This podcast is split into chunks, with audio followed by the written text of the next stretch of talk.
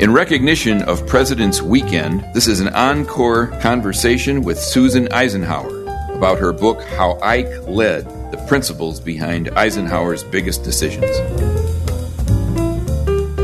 I'm Bob Kustra. Welcome to Reader's Corner. Few people have made decisions as momentous as Dwight David Eisenhower.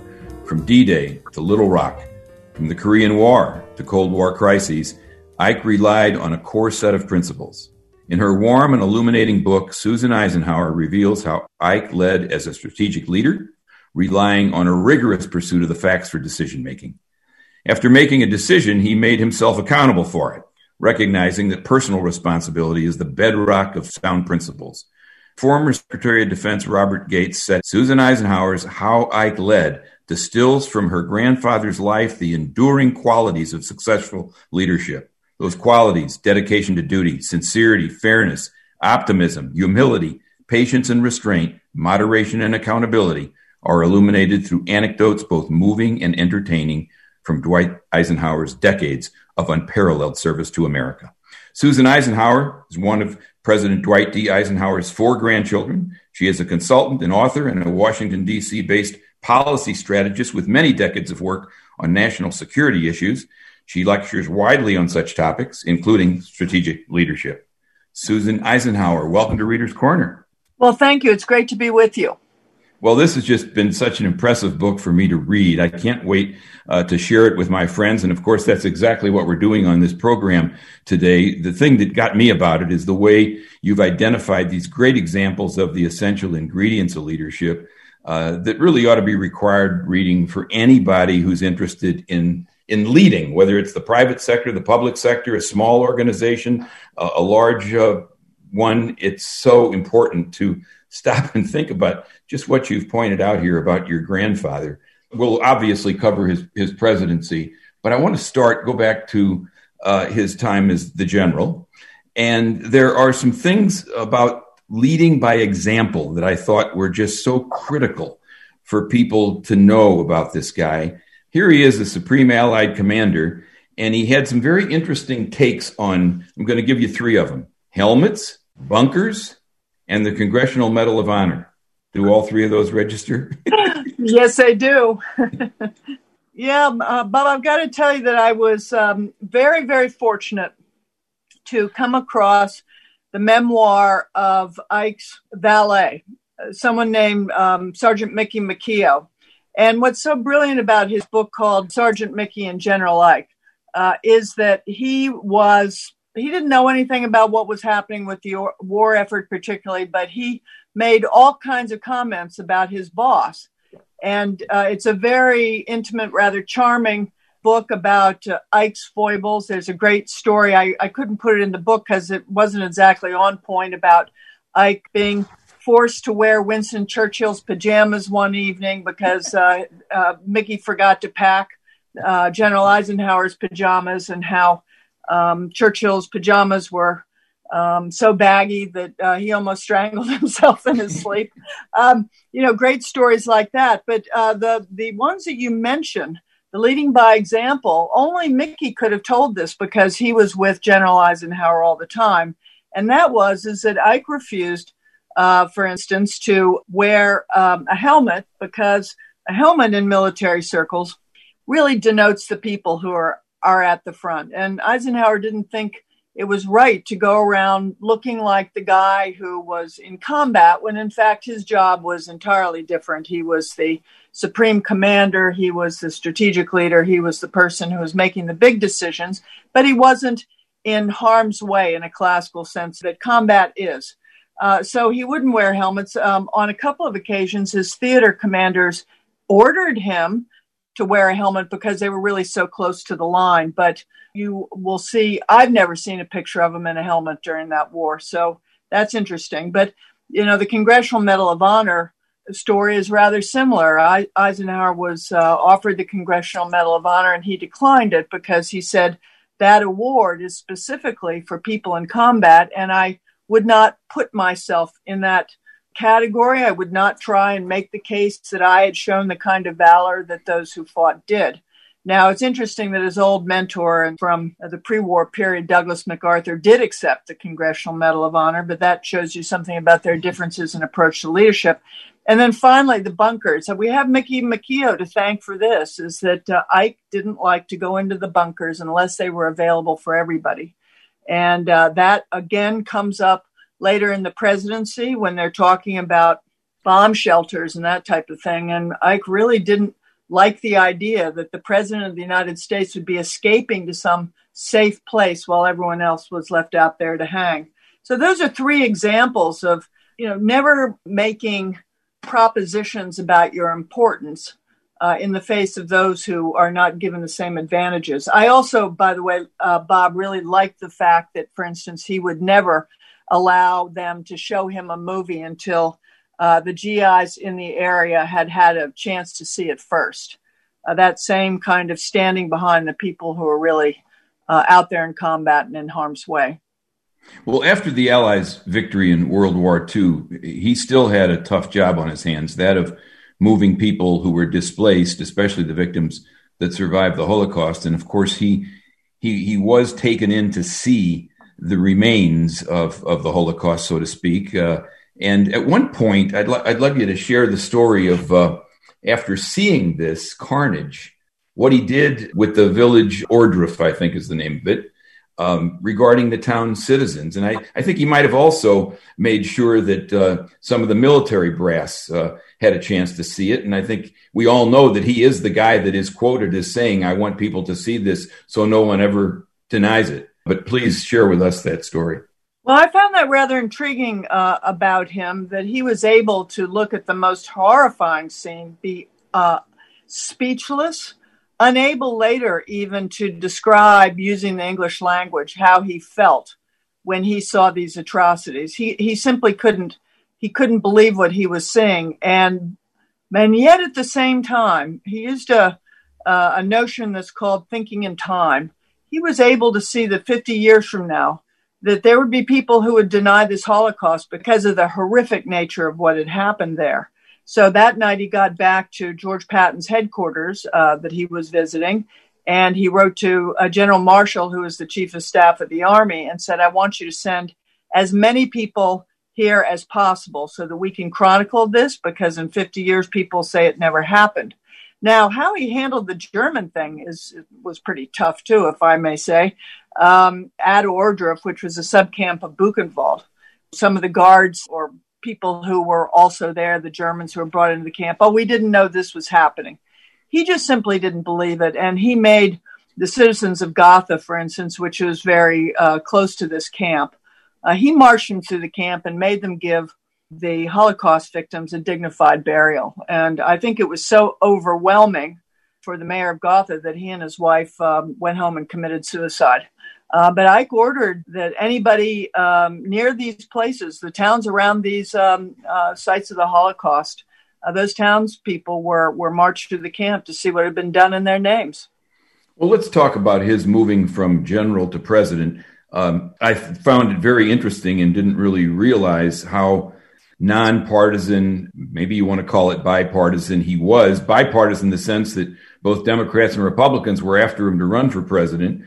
Um, I wonder if you could just share with us how this all comes about, including his decision to run and what it was based on, the role that Robert Taft plays in this, who was at the time, of course, the, the more conservative option for the presidency in, in, in, in 1952. And uh, clearly, I think we have we have here a case of a general. Uh, and another thing you might want to comment is that in those days, anyway, generals really didn't vote, so it wasn't so easy to uh, identify what their partisan background was. And I think one of your chapters is called "He he he doesn't have any politics." you can take it well, from there. Was wasn't that a um, an absolutely uh, wonderful? Um, uh, it's a wonderful moment because Sherman Adams, who is the governor of New Hampshire, wanted desperately to put Eisenhower uh, on the New Hampshire primary ballot going into 1952. This is after Eisenhower's already been courted for about six years by uh, Republicans and Democrats. And every time one party or the other thought they were going to lose the election, uh, they would go and plead with General Eisenhower uh, to run. And part of the reason was uh, he was extraordinarily well known, of course, because of the war. Uh, he had a, a, great smile and, um, you know, a tremendous uh, personal presence and uh, sense of trustworthiness that his GIs understood. So he was really being courted like mad. But um, Governor um, Adams was a little bit worried that he might be uh, encouraging General Eisenhower to run, not knowing what political party he was from. So he wrote the county clerk in uh, Abilene, Kansas, and uh, asked what political party General Eisenhower was registered with. And the county clerk wrote back this long, very uh, amusing letter because the typos are everywhere. And um, the clerk, clerk can't help saying that, you know, General Eisenhower is probably not like his father, who was a Republican, but this and that, and you know, sons never do what they're supposed to do, etc. this is about General Eisenhower. He's talking. Anyway, the long and the short of it is, he ends by saying, "I don't think he's got any politics." Well, uh, I really tried to make the case in this book that uh, he worked with all sides. As a matter of fact, in his first term, he was struggling to bring the uh, Republican Party into the 20th century. And I, am not saying that in a disrespectful way, but the Republicans had been out of power uh, since the Great Depression and Herbert Hoover's presidency. So 20 years is a long time. There was a very, uh, there was a sense that there was a real danger to a two party system in our country if the Republicans didn't find some way to revitalize the system. Now, here's the problem the GOP uh, was uh, predominantly a party of isolationists.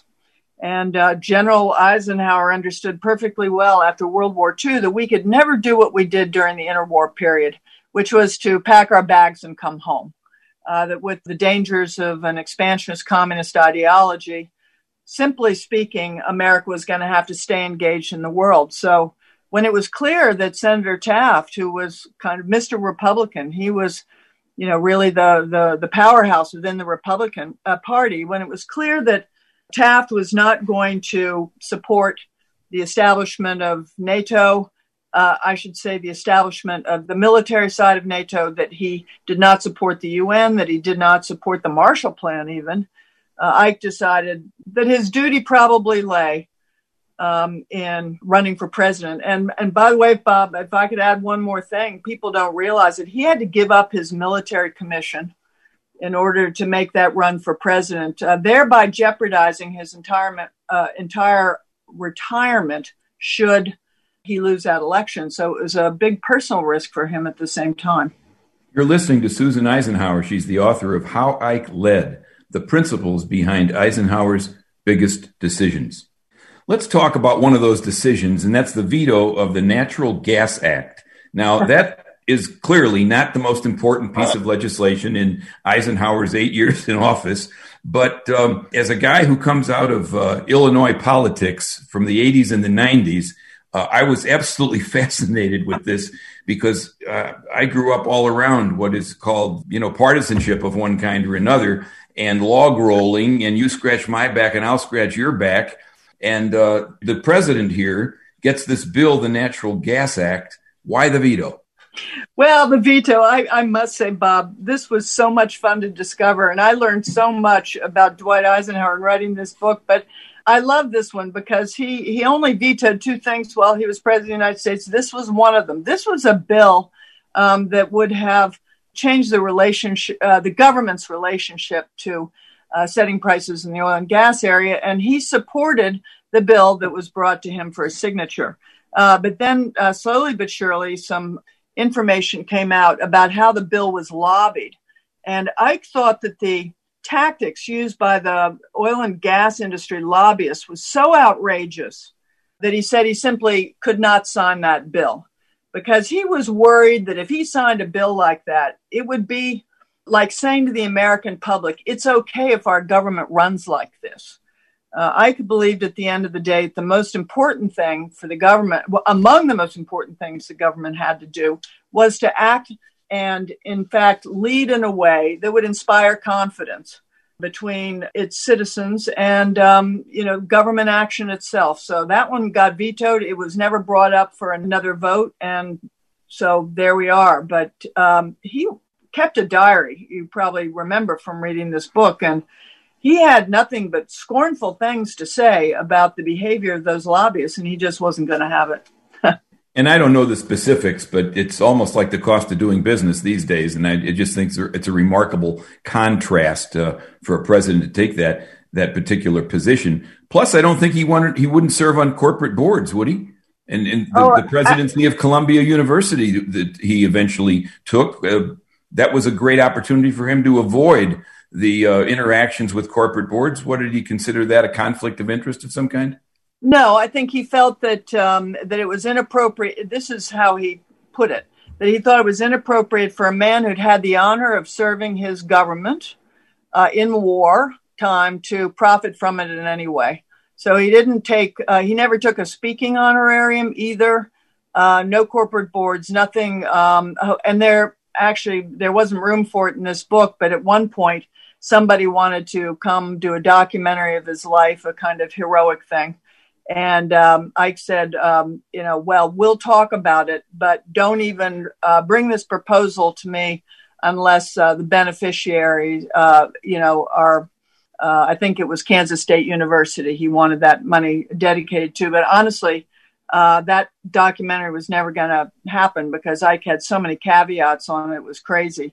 Uh, he just didn't feel it was appropriate. And uh, I think in this, you know, I missed his strong convictions as well because uh, today there's just, I mean, there's just so much money that sloshes around, uh, not just for uh, former presidents, but also for people who have run for the presidency. Um, and some might even think that this is why we get nine or 10, um, you know, aspirants um, every election cycle because the publicity actually raises their speaking fees. you know, the thing that I found fascinating about uh, Eisenhower's lessons on decision making is what an incredible contrast it is to decision making by Twitter rants which we've been subjected to for the last four years.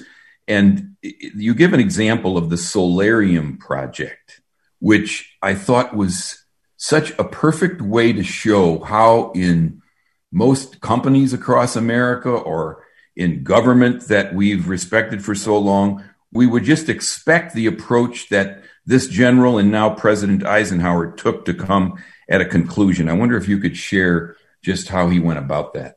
Well, first of all, I think what's important to note here, and I hope I accomplished this in the book, was to demonstrate to people who read maybe about Ike the General or then another book on Ike the President uh, that actually Dwight Eisenhower was the same person. And, and the reason I say that is that it's important to remember that he brings his mentality that he uh, honed during the war to the presidency. And in that, there was no more dramatic example of having to make consequential decisions practically on the fly.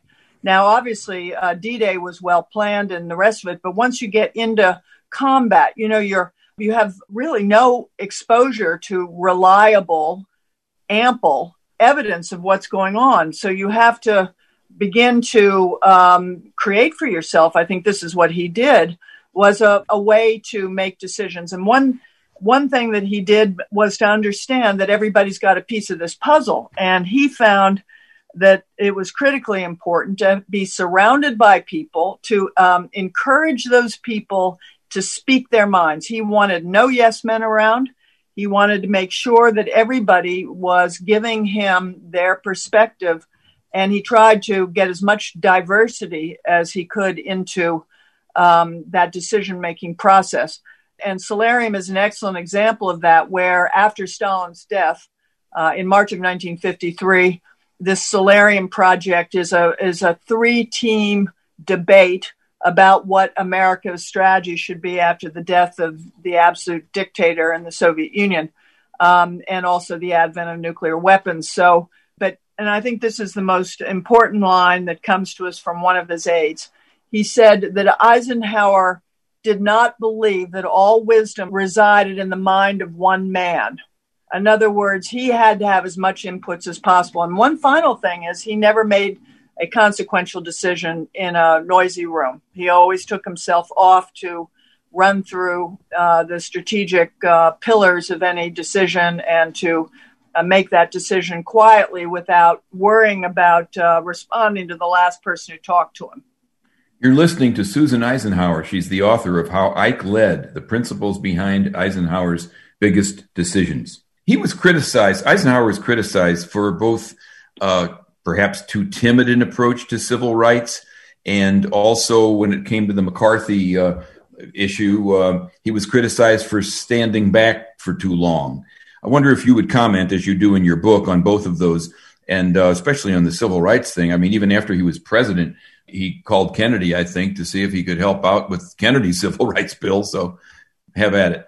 Well, yeah, no, that uh, that's that's a remarkable thing. I'm not so sure how much of that we've seen in modern times. So we might start finding that our country's going to pull together here in the face of a very difficult time. Um, in any case, I'm glad you mentioned both civil rights and Joseph McCarthy kind of in the same breath because I think uh, it occurred to me actually, isn't this always the way after the book was written? That, that what I was really saying is that, among other things, Ike was a master of knowing what he controlled and what he didn't control. And so he had a variety of different strategies for dealing with a variety of different circumstances. But if you don't have control of something, and I guess, again, this is a military mind thinking this through. If you don't have control of something, then, you know, a frontal attack is not going to work. And so you have to go around more indirectly to accomplish your objectives. In the case of Joseph McCarthy, the President of the United States, representing a co equal branch of government, did not control a sitting senator. It was the Senate of the United States that controlled that sitting senator. So Eisenhower absolutely disregarded uh, all pleas that he should take on Senator McCarthy directly because, in his mind, he would be offending the senators who support uh, Senator McCarthy and that they would somehow be unwilling to censure the senator uh, because they would turn into even more ardent offenders if their man was criticized. Um, and a lot of people thought this was wrong, that he was being silent, he was being indifferent, he was being ina- inactive. But what he was really doing was working in a very dedicated way behind the scenes to eventually convince uh, those senators that uh, not only was Senator McCarthy toxic, but downright dangerous to the future of our democracy. Um, in the case of civil rights, again, you have the same principle, but here it's interesting because he actually did control a number of things. And what he controlled, of course, was the federal government um, uh, from the executive branch. And so there he um, uh, put together a slate of uh, desegregationists in the court system. Uh, he desegregated, um, finished uh, the lion's share of the work on desegregating the military and military schools. Uh, he appoints five Supreme Court justices, if you can believe that, in his time, and uh, sought both a, uh, an ideological balance, but the one thing he would not accept of those judges that, was that any one of them be a segregationist. And so he took the things he could control, including um, federal contracting, he desegregated that. It goes on like that to create a, I call it, establish a beachhead um, so that the civil rights movement cannot back up and uh, I should say regress. Uh, finally, the first um, Civil Rights Act of since Reconstruction was uh, his bill in 1957, um, and uh, later another in 1960. So he was committed to civil rights, all right. Not only did he support Kennedy's bill, but I found out after my book uh, came out that he uh, also told Senator Goldwater that uh, in that presidential bid in 64 that if he didn't support uh, the civil rights legislation that the Democrats were advancing, he would vote for Lyndon Johnson. oh boy! So I think um, I think he um, you know he made his position quite quite firm. The fact that he used the bully pulpit to express his belief and principles rather than he did not believe in engaging in personalities and insulting people because he said you never know when you're going to need them uh, to get a piece of legislation passed. And of course, he appointed Earl Warren as Chief Justice, who turned out to be one of the most uh, dominant Supreme Court justices in recent history, including, of course, the Brown versus the Board of Education at Topeka, which I think you mentioned. How'd you like that idea of trying to uh, make sure that the Supreme Court was ideologically balanced? that was the other thing I was really quite startled to discover in my research is that in 1956, during uh, a presidential campaign, uh, a vacancy becomes available, and Eisenhower says to his Attorney General Herbert Brownell, uh, "Please go out and find me a Democrat." Uh, because I want to take this opportunity to add some more um, diversity of views to the Supreme Court. And he believed that that was really important because the Supreme Court was also a co equal branch of government and a non elected branch of government. So their diversity was critical for assuring um, that the law was uh, interpreted as law, not as um, as political, uh, as a you know, uh, and not in political terms. I should put it that way. Right, and I'm afraid that uh, is long gone from our practice of politics today. Let's hope someday it could come back. I want to get on a lighter note just for a minute because I thought of something when you mentioned Sherman Adams earlier. Uh, his chief of staff, the former governor, was it New Hampshire? Uh, yes. Uh, he's sitting in his office one day, and of course, your your grandfather was a painter, and um, he's sitting in his office one day and gets this phone call. You know where I'm going with this? Oh yeah, sure. and I mean, I, I, just imagine the chief of staff of the president of the United States sitting there and figuring that he's going to get a question about a major policy issue confronting the uh, president, and he says, President Eisenhower says to his chief of staff, uh, Sherman, what color are your eyes? and you know, I, I, probably Adams wore glasses or something, or maybe he had hazel eyes. I don't know. But Ike was painting his portrait and did not want to get the eye color wrong. and I thought, oh my gosh, this is really pretty funny. Um, actually, his aides uh, had some funny stories around his uh, painting, but you know, I think the most important thing is for people who have uh, extraordinary responsibilities, especially uh, over some very tough and complex issues need to have a way to rest their minds. And for Ike, um, it was going out and um, hitting the living daylights out of a golf ball and or um, sitting behind a, an easel and painting. By the way, Bob, I don't think he ever regarded himself as any kind of a painter to speak of, but he did give those paintings away to uh, the portraits he did of his colleagues, they all received those as gifts. And it was just a nice thing he did for people, but basically it helped him a lot. Mm-hmm.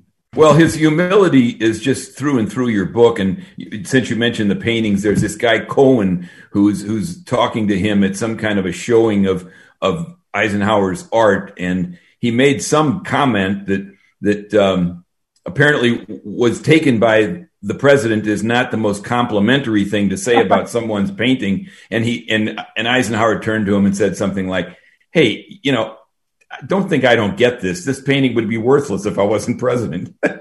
exactly right. Uh, the reporter Richard Cohen said to him, "Now, General, what would be the significance of this?"